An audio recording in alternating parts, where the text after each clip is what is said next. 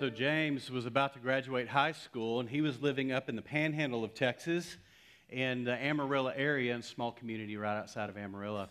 And his dad said, Well, James, I, I know that you feel like you've got a call in your life to reach the world and go win the nations for Jesus, but you need to get a job.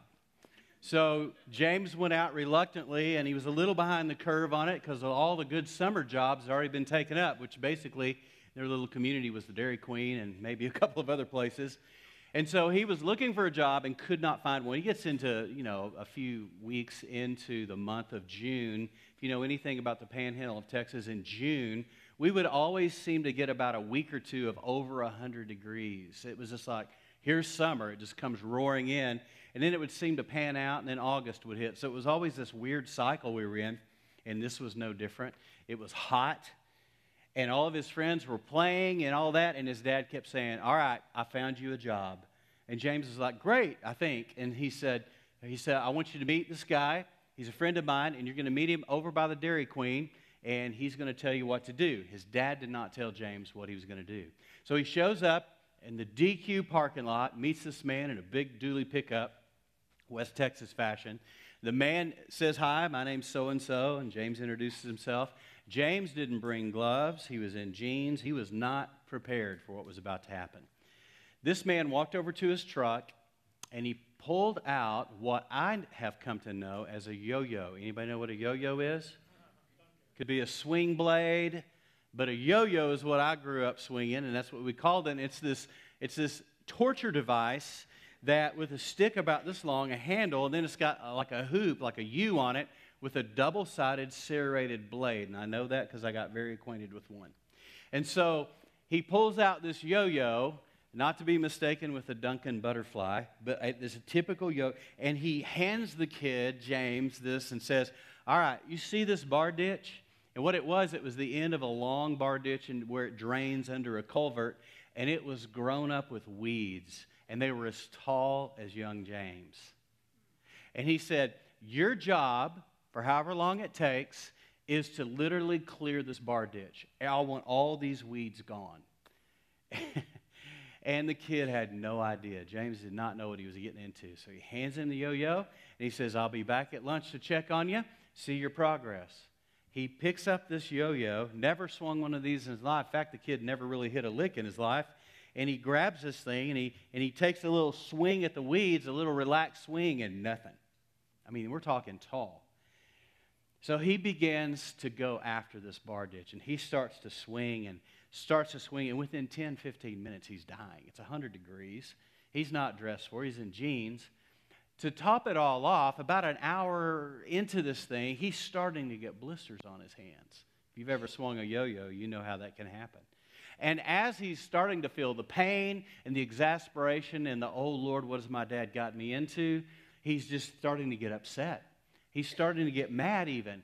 See, what you don't know, his backstory is that while he was in high school, the Lord had called him to the ministry. And the Lord had said some things and made some promises. He felt like God promised him he was going to have a thriving church and they were going to reach nations. And he was going to be on the mission field some and preach and teach and, and win people to Jesus. And he had these great ideas of glory. And here he was after graduation, before Bible school, in a bar ditch by the Dairy Queen. And to make it all worse, his friends kept driving by. And they're all in bathing swimsuits because they're going to the local pool to swim as they do during the summer in small town America. And they keep pulling up, going, Hey, James, why don't you come swimming with us? He's like, Got to work. And they're like, Oh, you're doing great. Keep after it. And 30 minutes later, they drive back up and harass him some more. And he's getting mad. He's getting frustrated. And here he is in this bar ditch, just swinging this thing for all he's worth. The 18 year old just giving it everything he had, and he's barely making a, a dent in this thing. And then he starts to do what most of us do when we find ourselves in a bar ditch on a hot summer day. We start to complain, pray. You know what complain, pray is? We're sort of praying, sort of complaining. Job made a, made a whole thing out of it. But we start to just complain and, and start asking those questions of why me? Why is this happening? But God, you promised the nations. God, you, and, and he gets nothing. You ever prayed and nothing? You ever been melodramatic and still get nothing? He was getting nothing, and here he is killing himself in this bar ditch. And his friends are harassing him. And he's like, But Lord, they're going to the pool. They're having fun. They don't have to work. And he just keeps doing it. And at some point during the midday, after his hands are blistered, he's getting sunburned. He's in jeans. He's not dressed for this. Something starts to rise up on the inside of him. Just, just a tiny voice, a still small voice. says, Why don't you praise me? he's already mad. So it's like, Lord, you're just throwing fuel on the fire here. You're just messing with me.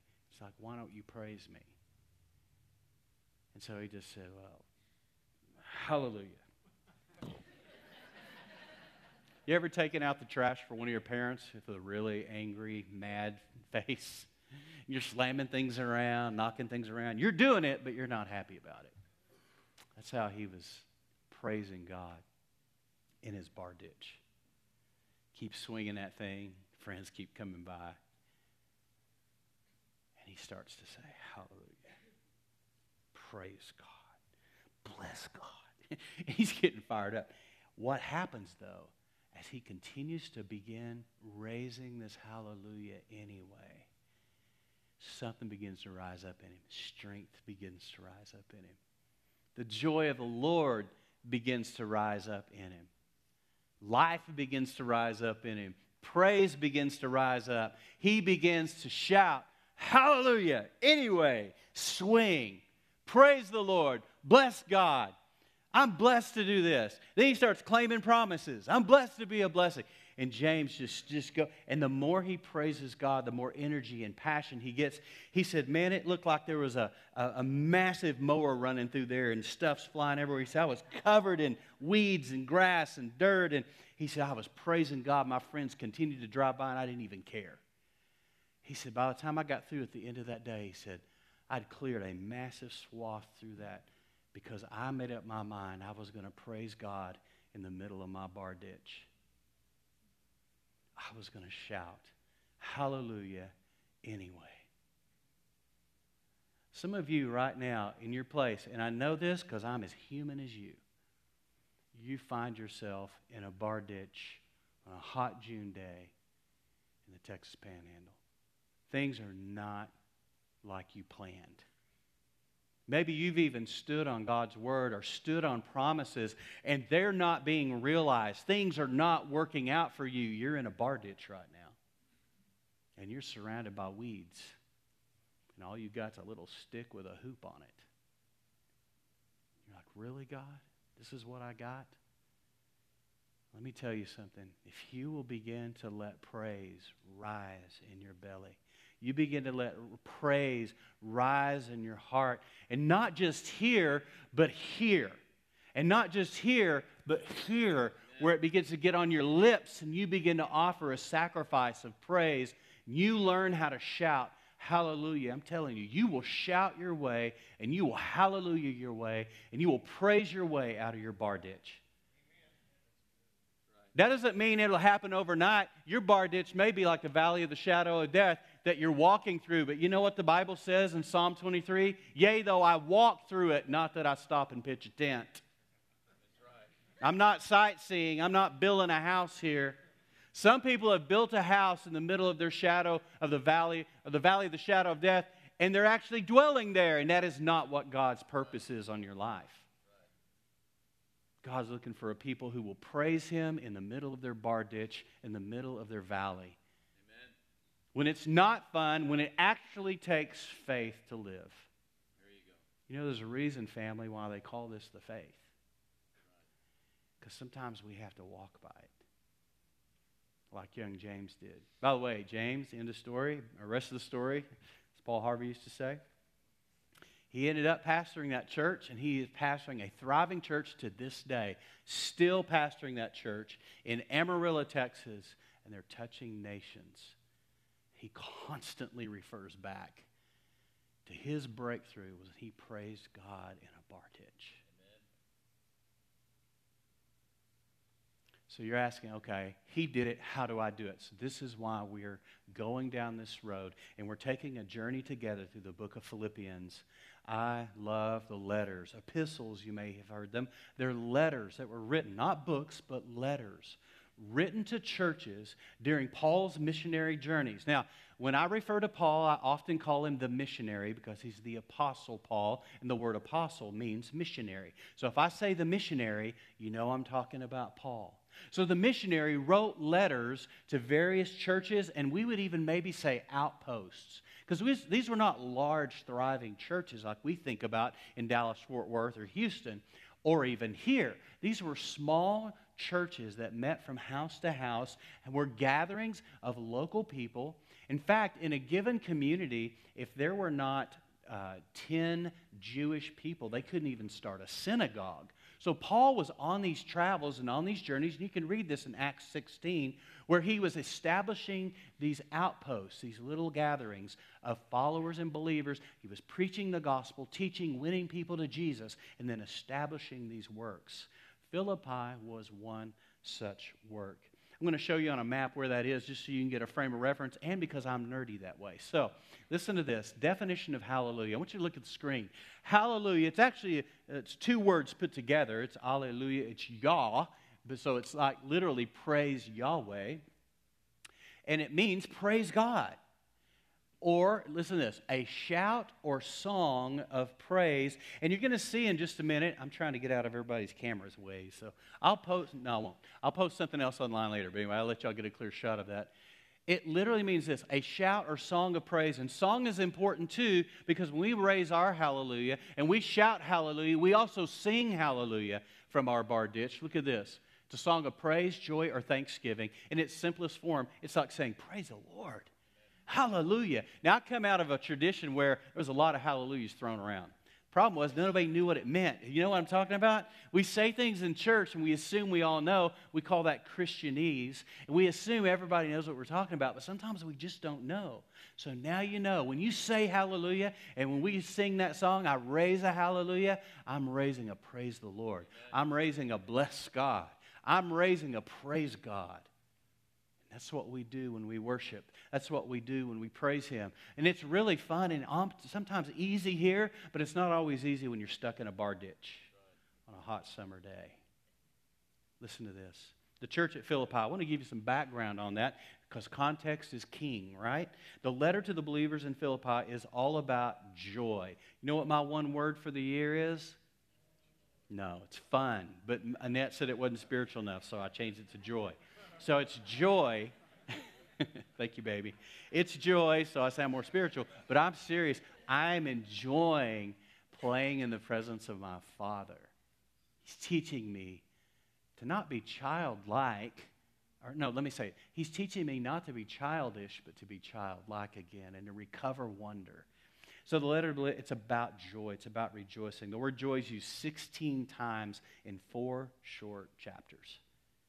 Paul's affection for this outpost, this little church in Macedonia, established on his third missionary journey with Silas. And remember Timothy? We'll, talk, we'll come back to Silas in just a minute. It's evident throughout the book. His love, his affection. It's a letter of joy and life giving encouragement. That's what the book or the letter to the Philippians is all about. And we have to go a little bit of Nerdville right here. So let me do this. Look at this. And I even have a cool nerdy pointer. Check this out. Third missionary journey, his mission outpost base was Antioch. So they launched out, he and Silas and Timothy started here in Antioch. Actually, he and Silas initially, they picked up Timothy later. And they start off here, and you can see they go to Tarsus, Iconium, Antioch, Phrygia, that area. And they actually thought Paul had a good idea, it just wasn't a God idea. Anybody relate? You ever had a good, a, God, a good idea, but it wasn't a God idea? And God actually stopped you while you were doing a good thing? Because there was a greater thing to be done, a, a God idea. So here's what happens they're going to turn north. This is, this is all in the uh, book of, of Acts, Acts 16. So they're, they're here and they're actually wanting to go up north, and the Holy Spirit prevents them. The Lord says, No. And he's like, Yeah, but that's all unreached. We need to preach the gospel there. The Lord says, I have another plan. So the Lord actually directs them, and they continue their journey down to Ephesus. Remember the book to the letter to the Ephesians? That's Ephesus right there. They turn north there and they camp out and they're staying in Troas. And while they're in Troas, there comes a dream or what we call the Macedonian call. Remember that? So here is the missionary. The missionary team's together here in Troas, and he has a dream where he sees somebody standing on the shore over in Macedonia calling out, Come over here and help us. Come over here and help us. He determines that is from the Lord, and he, they make plans and they immediately leave and they go over to this area right here. I'm getting a little pointer there. Right here, just, just outside of Neapolis, and they end up in Philippi. While they're in Philippi, an interesting ha- thing happens. He's going around teaching the gospel. He's looking for Christians. Is there a synagogue there? It's a thriving city, by the way, but it was full of darkness. A lot of corruption, a lot of different religions were there and represented. And while they're there, they, they go down to a river just to clean up and whatnot, and they meet a group of ladies there. And there's a lady there named, named Lystra. Now, the interesting thing about her is that she is a seller of purple which means she was not some poor villager. She was actually, it'd be like a fashion icon in our day. Those who sold purple were actually quite wealthy. It was a very elite market. And so he meets her, leads her to Christ. Lydia, not Lystra. Lystra is a place. Lydia. He, meet, he leads her to Jesus, and all of her household, because she probably had a large group and a large group of people that worked with her and for her, all of her household gets saved. They come to know Christ. There, the outpost of Philippi is established as a church on Paul's third missionary journey. But that's not the end of the story. The next thing that happens is Paul is going through the community, and this woman, this young girl, keeps following him around and shouting out, These are the sons of the Most High God. These are the sons. Of... And about two or three days into it, Paul's had enough. Now, what she's saying is the truth, but the problem is it's not her saying it, it's a spirit driving her and harassing them. And what he, he finally just gets fed up, Paul turns to her and literally rebukes the enemy, rebukes the spirit in her, and the spirit of divination leaves her. And all of the men that were cashing in on her gift, which we know was a curse, they're furious. And don't think that spirit's not alive today. The manipulation of young women, the manipulation of young boys, the manipulation between child trafficking, sex trafficking, don't think it's not happening here under our nose. And we talk about conversations needing to be started in the church, this is another one. And we are going to start that conversation here. But in the meantime, this is what's going on. There's a spirit that drives that behavior. And these men were manipulating and cashing in on this, this kid, this young person. And why, instead of going, that's amazing, Paul, look what you did. You freed her, you delivered her from her bondage. Instead, they start a riot, have them taken into the authorities, and they say, These Jews are disturbing and causing a problem here. They're destroying our economy, and they get thrown in jail. Now, Timothy was not with them and did not get caught up in that, but Silas was. Do you remember Paul and Silas together in a jail? This is that. So they're together in the jail and they're put in stocks. They can't even move. And the, doors are shut. And there's a jailer, a Philippian jailer, which you may, this may ring a bell in a minute. So during the middle of the night, what do they begin to do? Oh, they begin to raise a hallelujah, don't they? Remember what the word hallelujah means? Not only is it a shout, it's a song. They begin to shout and sing the praises of God in the middle of that deep, dark jail cell, waiting for sentencing the next day or two. The jailer and all of those there are listening to them raise a hallelujah. They're listening to them shout hallelujah anyway and in spite of their situation. As that happens, God decides to show up and show out because the Bible tells us in the Old Testament that God inhabits the praises of what? His people. Do you know when we praise Him, He likes it? When we praise Him, He shows up. and indwells, inhabits, and literally takes a seat in praise. Do you know why we worship like we're losing our minds? Because we know this principle is true. When we praise Him, He shows up. And He brings more than relief, He brings restoration. So that's why we praise Him so hard. That's why we love Him so hard. It's because we just want Him to come and hang out with us. And we know He's attracted. They were doing that. God shows up, God shows out. The jail doors blow open, there's an earthquake, everything shakes. The jailer, because of his understanding, and remember, this is a Roman colony at the time, and they're under Roman rule, so he was under Roman rule and under Roman authority. He knew it was a death sentence for him because to lose a prisoner meant a horrific death. He takes out his sword in the middle of the night and he is about to fall on it. And the missionary, Paul, says, Whoa, whoa, wait. We're all here. First of all, it's a miracle that this earthquake happened. The second miracle was nobody left. A jail full of criminals, thieves, prisoners, felons. Doors open. See ya. No, they didn't leave. Let me tell you, God, God was working something here, and this is what happened. Very cool story. What happened was, Paul said, Look, we're all here. We're all here. And the jailer was like, He says these famous words. You remember this? What must I do? Finish it. To be saved. Now, he meant physically, but Paul had a different idea. Paul goes with him to his house. Can you imagine just the risk involved in sneaking a bunch of prisoners into your home in the middle of the night? And he and his household were saved. Paul preached the gospel of Jesus Christ, the good news that God became man in Jesus Christ. He lived the life we should have lived. He died the death in our place. Three days later, he rose from the dead, proving he's the Son of God. He was who he said he was. And anyone who will believe in him shall not perish, but have everlasting life, the gospel. He preached the gospel to them. They all got saved, got, got born again. The Philippian jailer thought was thinking physical salvation.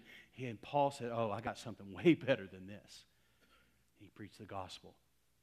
And then they went back to jail before sunrise.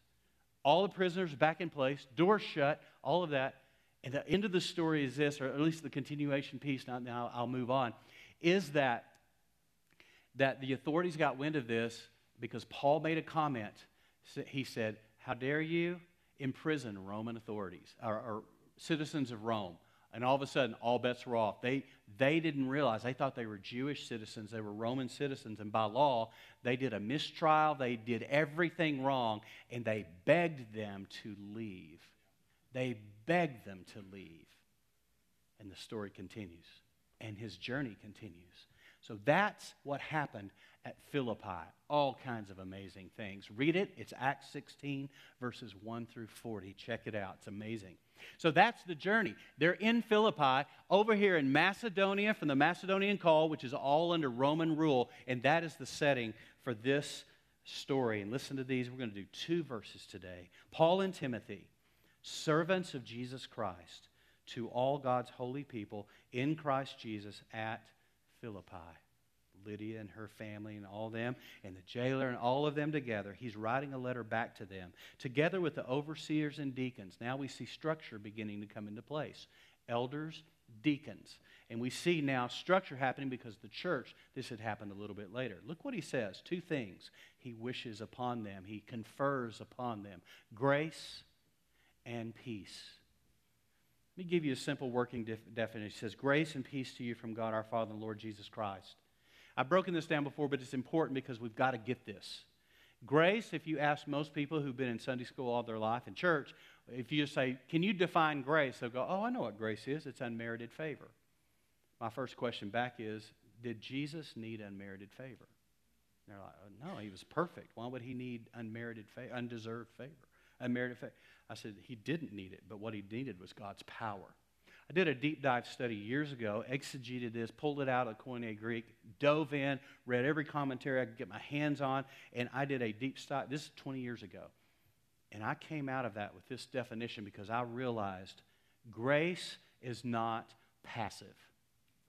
You need to know that because a lot of times when we use a word like grace, we think, oh, grace, okay, laying in a hammock on a spring day. Just enjoy. Just life is good. No, no, no, wait. You don't need that, although that's nice. That might be more akin to peace. Nothing missing, nothing broken. Grace is simply this broken down. It's God's power, God's strength, God's ability, God's authority, and God's favor. And it doesn't just stop there. To do what you cannot in and of yourself do. Did Jesus need that kind of grace? You bet he did. You know what the Bible says about Jesus? He was full of two things grace and, help me somebody, truth. Grace and truth. And by the way, they're not on opposite ends of the spectrum. They're hand in glove. They fit like this. So he had grace and truth, needed them, didn't need unmerited favor, but he did need power. He did need strength. He did need authority. He did need ability. And he needed the favor of God working in him and through him. And here's what's amazing about grace is that it is available to you and me. Paul says, This is what I want you to have. I want you to have grace and peace. The word peace in the, in the Koine Greek is the word irene, but the equivalent of it in the Hebrew is the word shalom. You've heard that word before, mentioned in various contexts. Here's what shalom means it means wholeness. It doesn't mean an absence of conflict, it means wholeness. It means completion. It means integration. And here's a simple working definition I heard many years ago by a famous preacher. I stole it, quoted it five times, now it's mine. I've said for years. it's how that works. Here's what shalom is nothing missing, nothing broken. That is what wholeness is. Paul is saying, I want you to have grace, power, strength, ability, authority, favor. I want you to have shalom, wholeness, completion, nothing missing, nothing broken. That is what I wish upon you. Remember, I mentioned something a minute ago relief and restoration. This is so critical. And I'm going to insert this piece in here because we have got to go down this road. Listen, it's common to reach for relief when, in fact, what we really need is restoration. Relief is a temporary fix, it's a crutch or worse.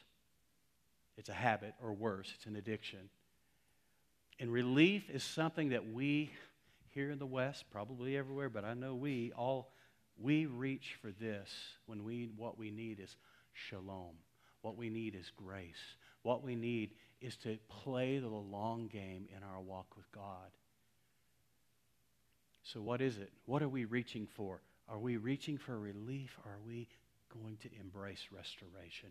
God wants to restore you. Look what it says here. Our souls are under assault, and we need a restoration of our souls. What's your soul? It's your mind, body, spirits, the whole of who you are.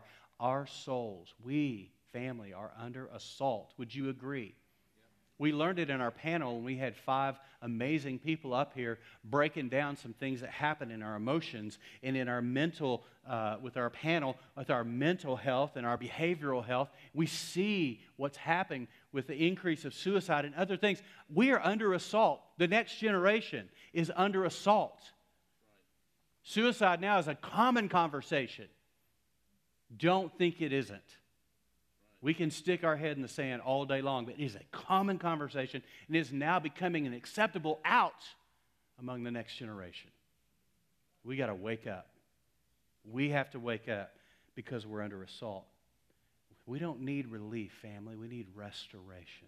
So let me give you some really practicals. I want to give you something to do. How about some homework, somebody?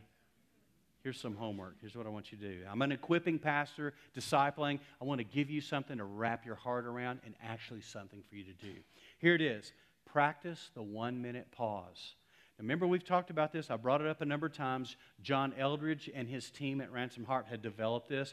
And it's a way to, I wrote it here, it's like a reset in the middle of your day. And it's basically this this has become a part of my own language, my prayer vocabulary. We come to the Lord and we say, Jesus, I give everyone and everything to you. I give everyone and everything to you, God. I'm telling you, you utter those words, there's a release that happens. It's a reset, it's pulling things back into right order.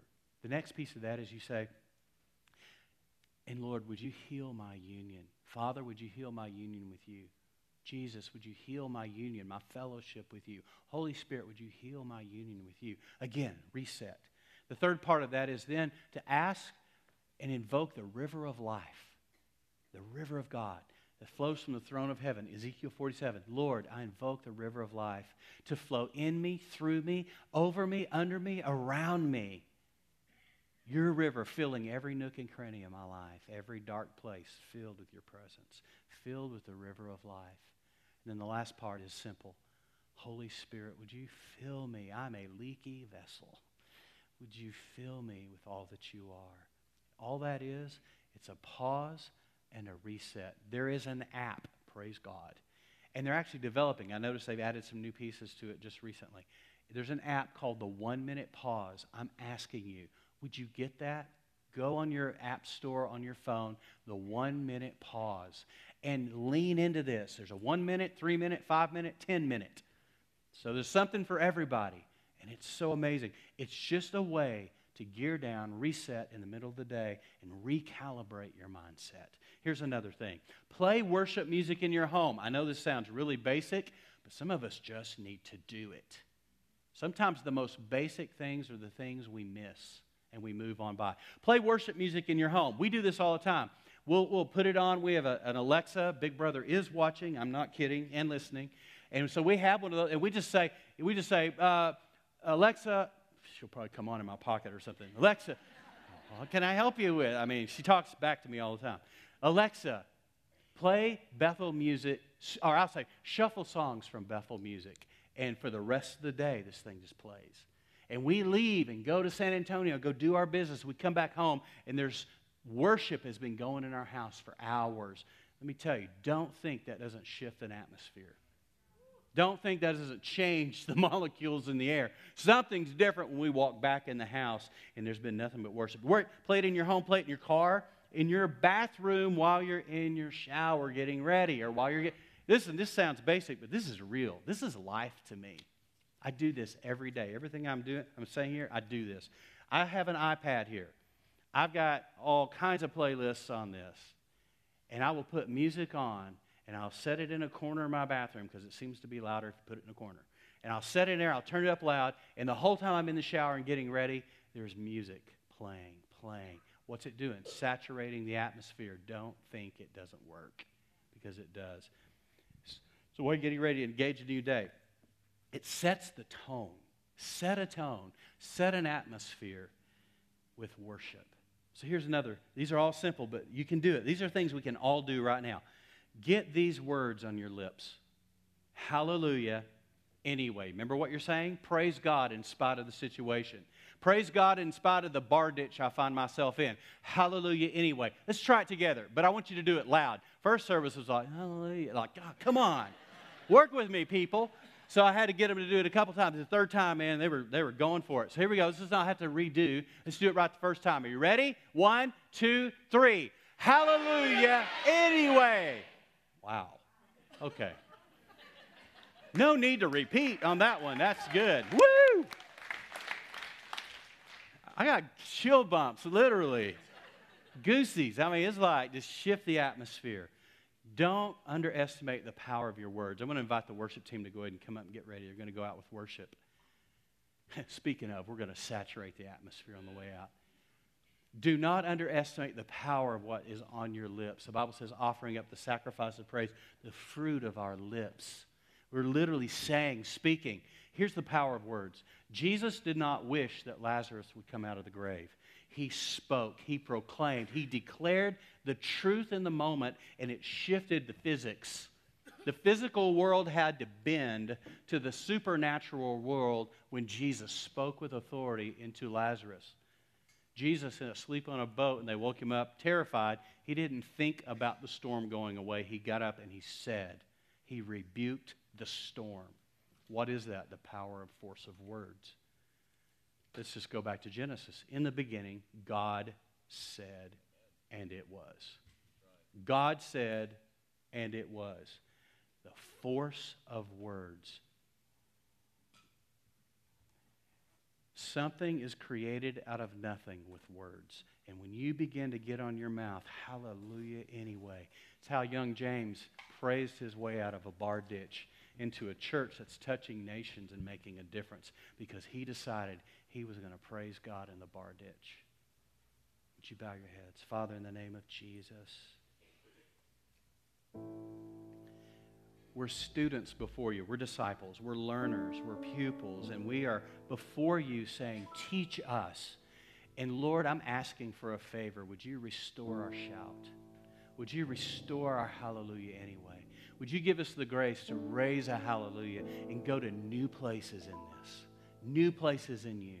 Father, that we will begin to see the tent pegs of our lives expanded, our territory expanded, because we've learned how to shout and how to sing hallelujah anyway. So we continue on this journey, I pray and I sense a lift coming, a lift in the atmosphere, but a lift corporately in the lives of our people because we're learning how to get this on our mouths. We honor you in this.